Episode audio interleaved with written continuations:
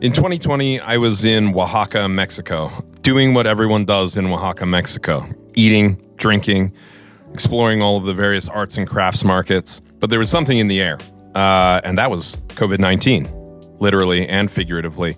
Uh, as the border started to close, I was on one of the last flights out, and things had gotten very real. We were almost stuck in Mexico.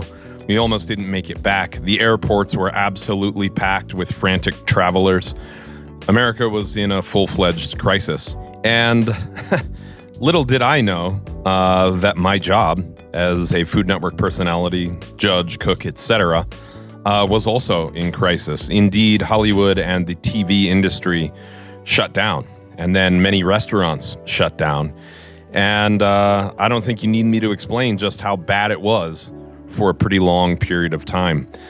But uh, while I was out of a job, I was also panicking. How how would I make money if I'm not relying on TV or people to call me and say, "Hey, we need you on this show"?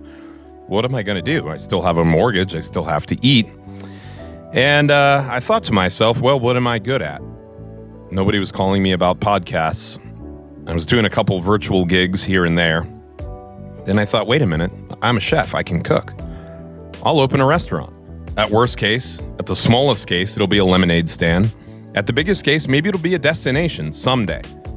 So, what did we do? Well, we found a spot and uh, we figured it out. How can we make a thriving restaurant in a pandemic?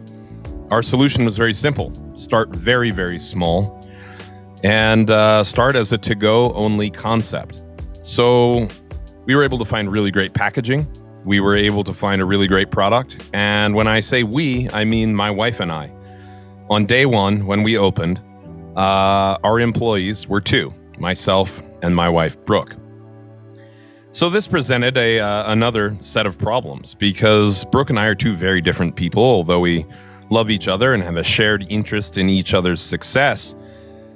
Oftentimes we argue over which shade of gray we want to paint the dining room that doesn't even exist. Her vote was zombie. That's what we went with. Anyway, working with family in a, a restaurant during a global crisis uh, was something pretty tough and pretty taxing.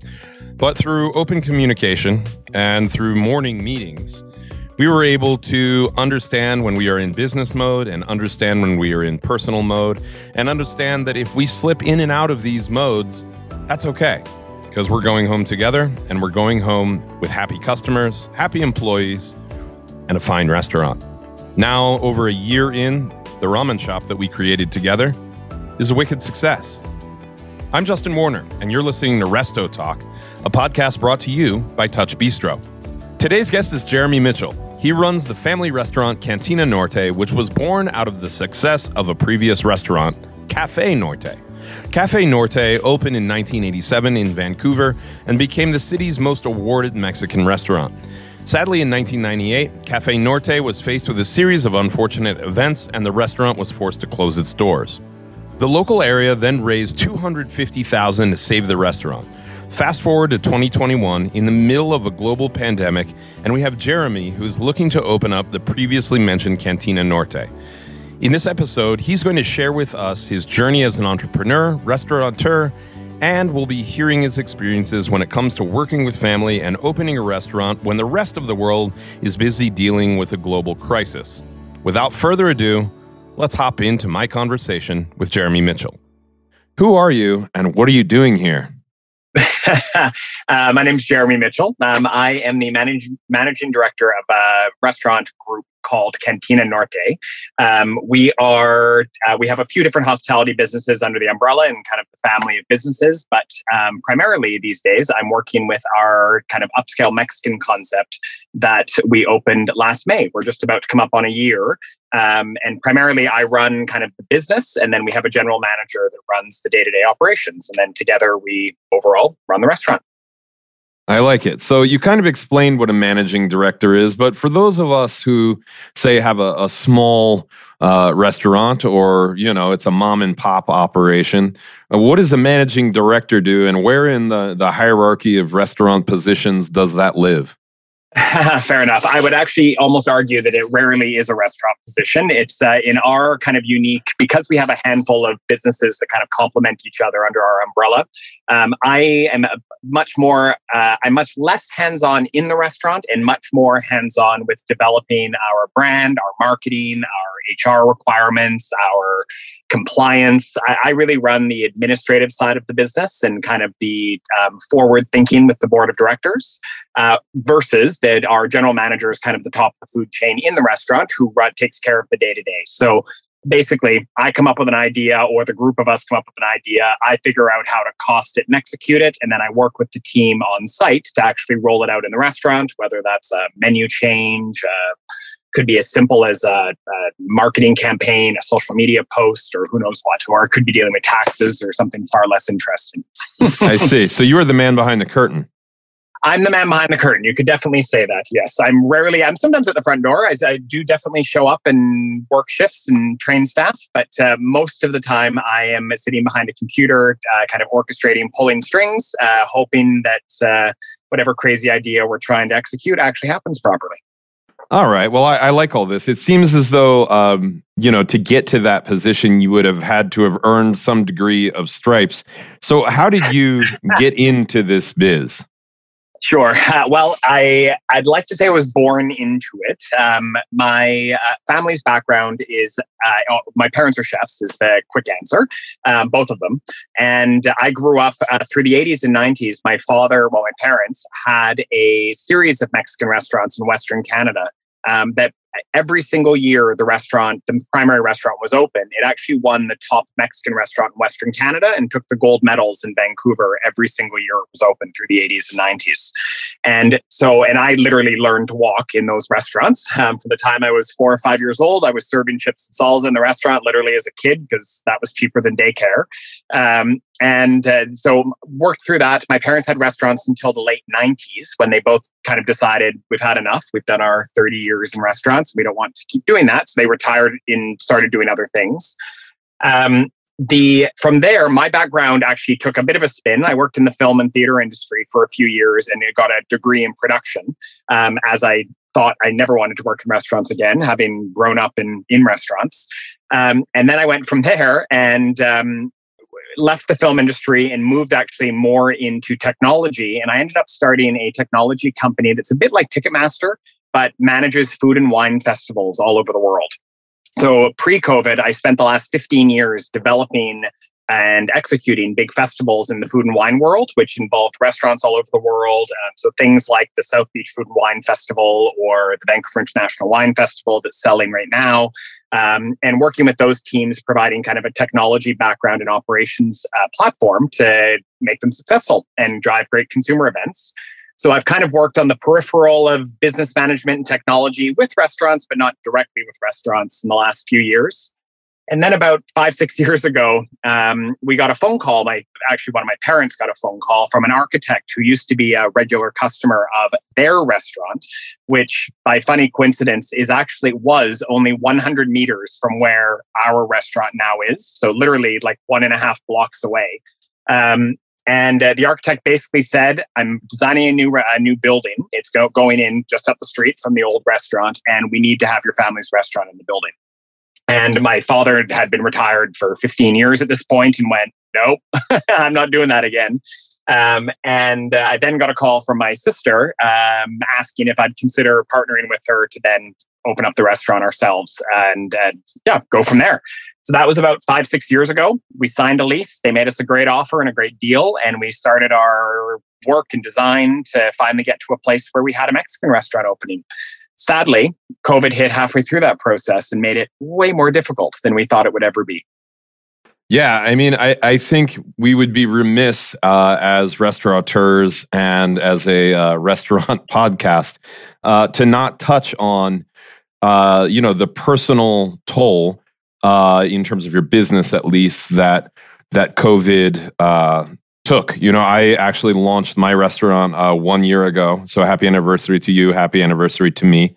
you know, oddly for me, it was the pandemic that inspired me to open the restaurant. I worked in, I mean, I still work in food television and uh, all sorts of you know virtual events and whatnot and live events back when those were a thing um, yep. and that was my main source of income. But when hollywood shut down i, I panicked and needed a, a tangible way to make money. Um, because to me tv is not tangible. Podcasts are not tangible. You know i rely on many other people to get them done. So i had to kind of rely on well what what can i do? And then i remember oh yeah i can build a restaurant and, and you know I, I, literally was going to settle with like the best lemonade stand or something like that you know? It didn't have to be a, a full-fledged you know battleship of a restaurant but now it is. Cool. What was that process like for you? In its beginning, the I mean, the concept of designing businesses, developing systems, um, figuring out ways to kind of structure the overall operation is what I love to do. So that is where uh, my sister and I kind of offset each other really well. My sister is incredible managing a floor and a team of restaurant people, and she runs a really tight ship and it. She's incredible at it what I'm really good at is kind of all the behind the scenes things and, and, making that all happen, which was a ton of fun working through. We spent about two years developing uh, designs, working with interior designers, choosing furniture that we had made in. Half of it was made in a factory in Italy, and then the other half in Asia. Um, and just like spending a lot of time. I went to Mexico six separate times to go and source product and material for the restaurant, and right down to the centerpiece of art in the restaurant. We found a tinsmith in central Mexico and worked with them to design this art installation, and then we shipped it to Vancouver and installed it. Um, so we spent an immense amount of energy uh, designing a really special place. And all of that was great and planned for. And we were really trying to build a battleship of a restaurant, to use your words. And then all of a sudden, we got handed the keys that we could actually start construction, not just the design phase. And about mm, a month and a half, six weeks later, as we are just ramping up construction, COVID hit and boom, we have to shut down construction. We can't move forward. There's a full lockdown in Vancouver in Western Canada. Um, so we basically had to sit on our butts for about three months whilst our full rent is due every month. Our all the other bills and contracts we've signed to move forward don't just disappear because we can't build and construction doesn't start.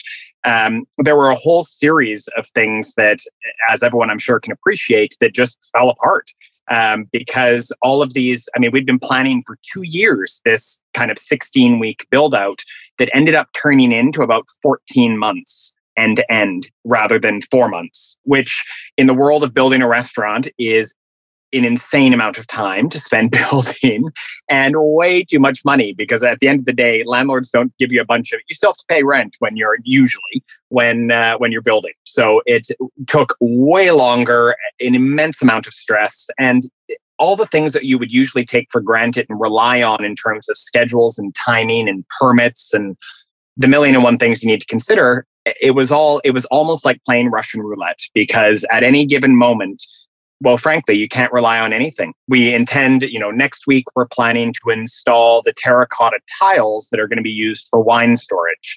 Oops, those are stuck on a boat.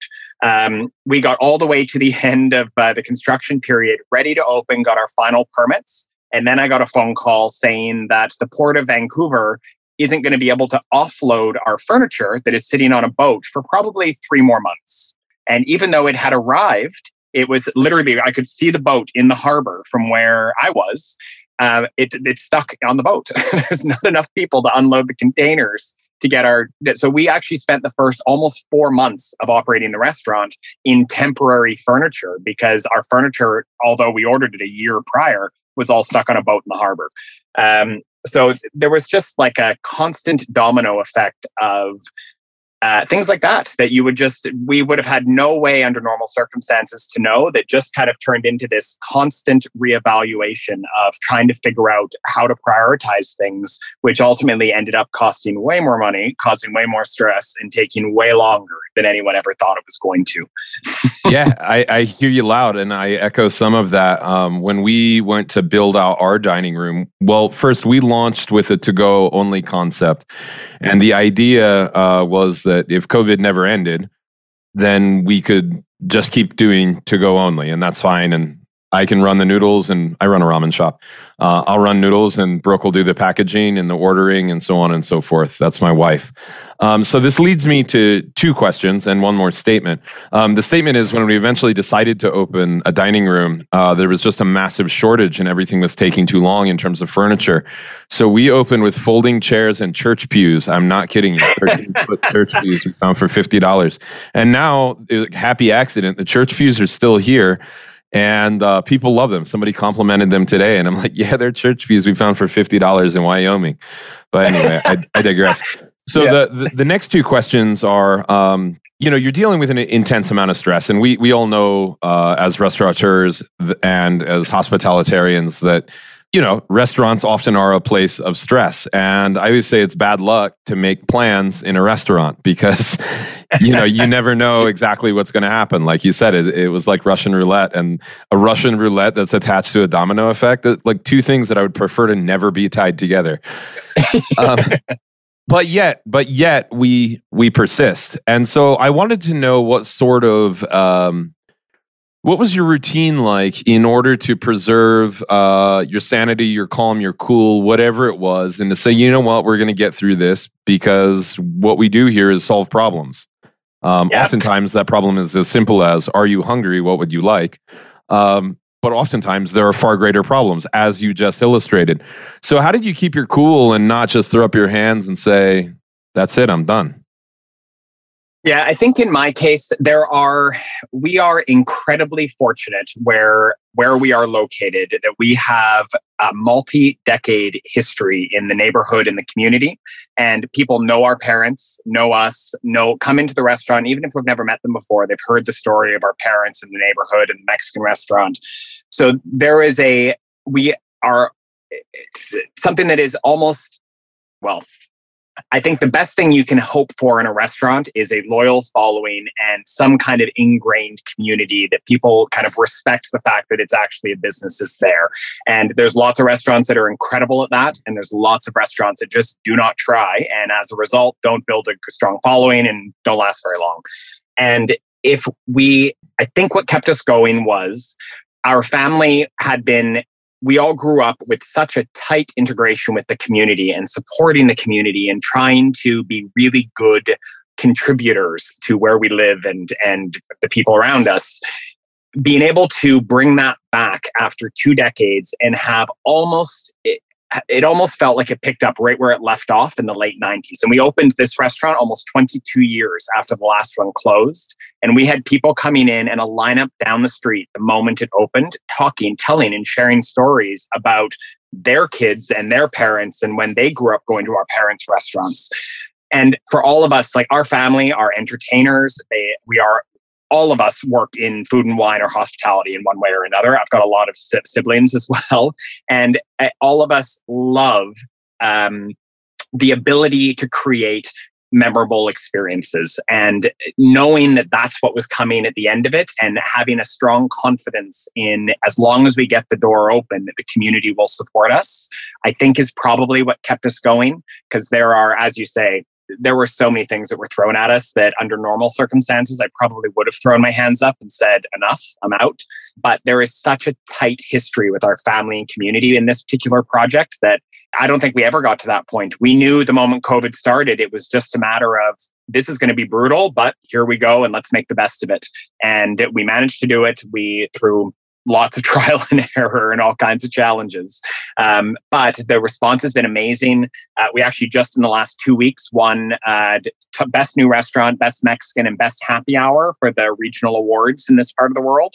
Um, so already people are telling us that they're really enjoying what we're doing, and uh, that in itself has been really incredible. Yeah, I love that. The I 100% identify with that sense of community and you know it seems like you know you are really writing the next chapter or the sequel you know to an already great book. And i got to say to me as a restaurateur it's never about the money. It's never about the stress.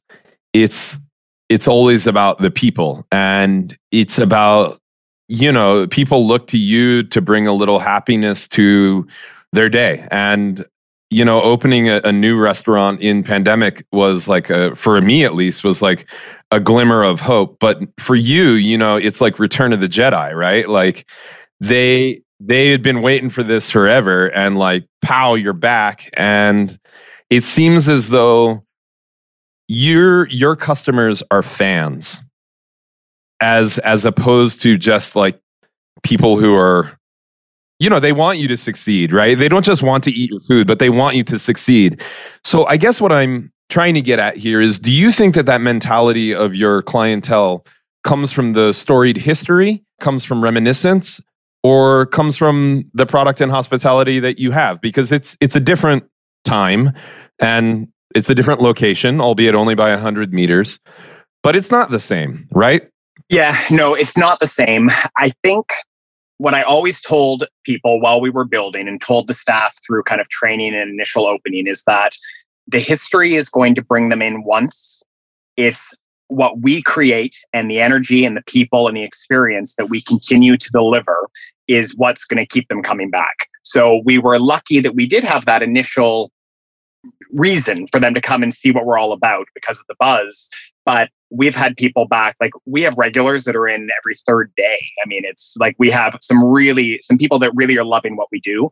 And i think that because well i think exactly that. We we put such a high price on ensuring the kind of mutual respect and um, the people and the community. And at the end of the day i don't think it matters i think it matters less what we're actually producing in terms of the literal menu than what it is for us to be a member, an active member of the community and the experiences and the people around us. And I think that because we were putting such a high level of um, effort into doing that, and we understand how important that is to those people, that it's just all working really well and people are coming back, and we don't have to live on the memories of the 80s and 90s because we're we've managed to create a new version of that.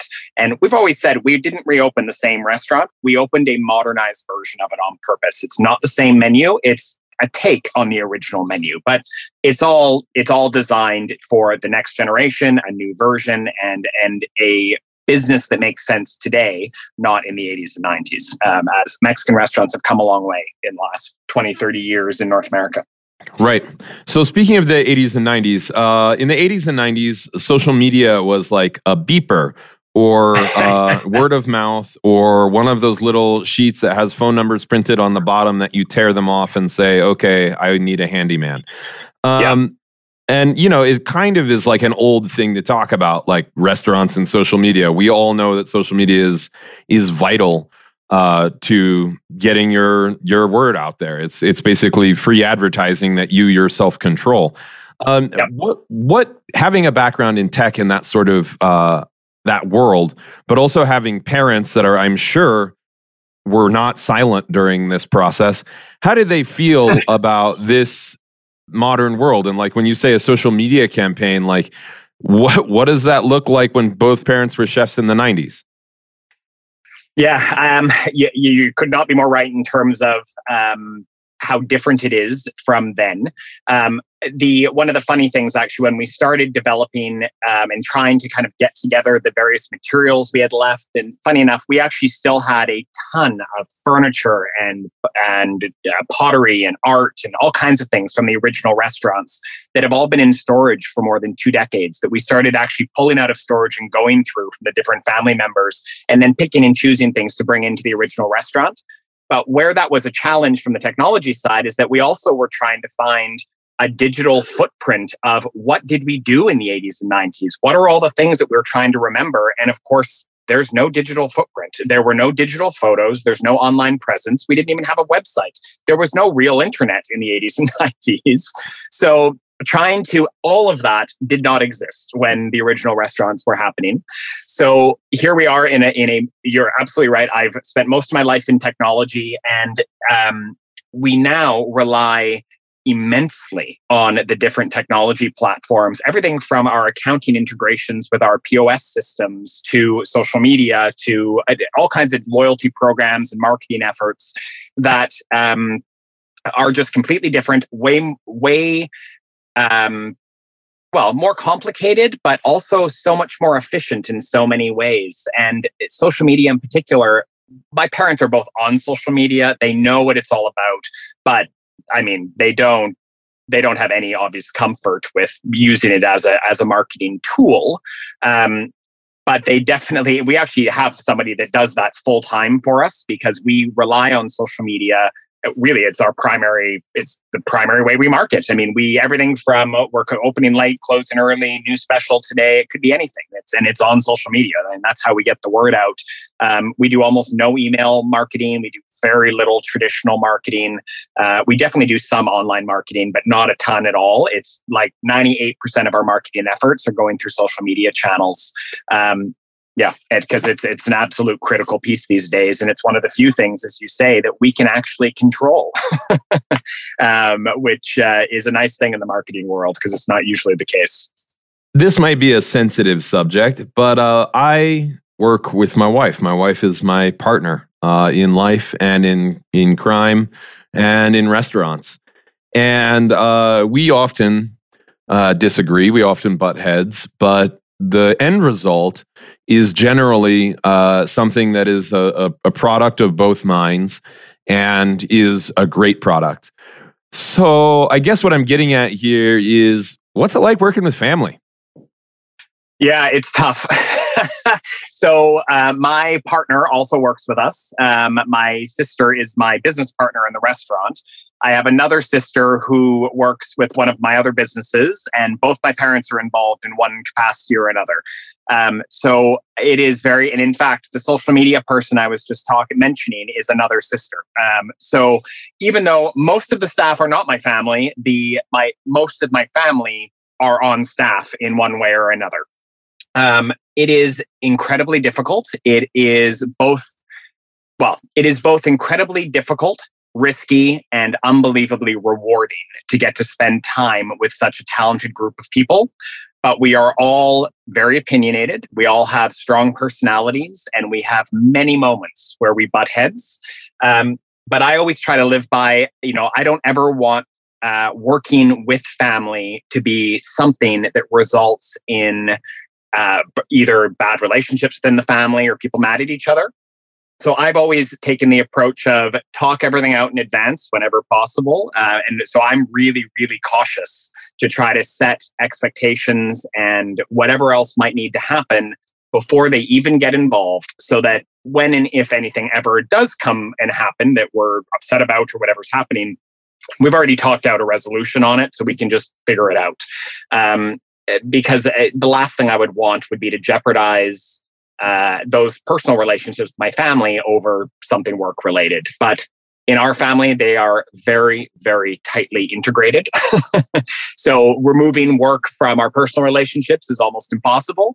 Um, but nonetheless, it's it is so rewarding being able to. I mean, we actually had our first staff party on Monday night, so just two days ago, and that was the first time we could actually celebrate with the entire family and our entire staff because of COVID restrictions. So we never had an opening party. We've not had any kind of staff gathering, nothing.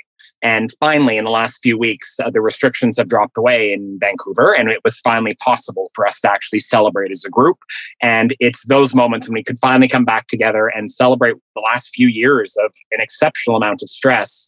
Um, but we've pulled something pretty cool together, and that makes it worth the risk of uh, working with family and risking those relationships but yeah, eh, the good outweighs the bad is really for me at the end of the day what matters.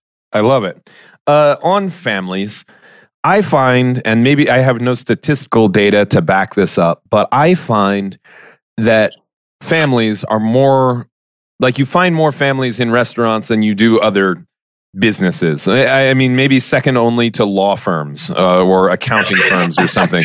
You know, you know, yeah. but like I don't feel like you you go to get your oil changed and it's you know the whole family. You know, like mom's yeah. mom's got the the hydrospanner out, or that's a Star Wars tool. But I digress. I don't know anything about cars. But you see what I'm saying here? Why why do you think it is that we say it's a mom and pop restaurant, but you don't say it's a mom and pop hospital? Yeah.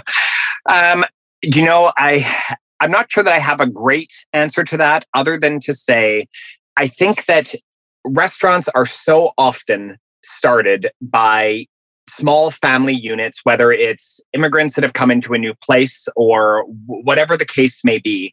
But it's often started by parents that restaurants don't make a lot of money. So a family that gets into a place where they're producing, whether it's a small Vietnamese restaurant or whatever, um, they often are in a position where the next generation grows up within that business because it's just a reality of to be able to afford to run a small restaurant it's unlikely that you have enough income to completely staff it and be hands off as a business owner. So you're probably there all the time which probably means your kids are around all the time which likely means they've grown up working in the restaurant and that's what they know. And i think that there's a bit of a propagating of that um, just by virtue of how restaurants work. I mean, I think that there's an element of kind of next generation in almost any business, but I definitely agree with you 100%. In restaurants, it is so often, unless you're in kind of a bigger corporate restaurant situation, that there's often, often family groups running those businesses. And 100% in our case, it's a family unit that runs the runs the restaurant. At the end of the day, I have to make difficult decisions and actually call shots when push comes to shove. But for the most part, we really do run it. They all, all of them are experts in what they do. They've all worked in for decades in various aspects of the hospitality and food industry.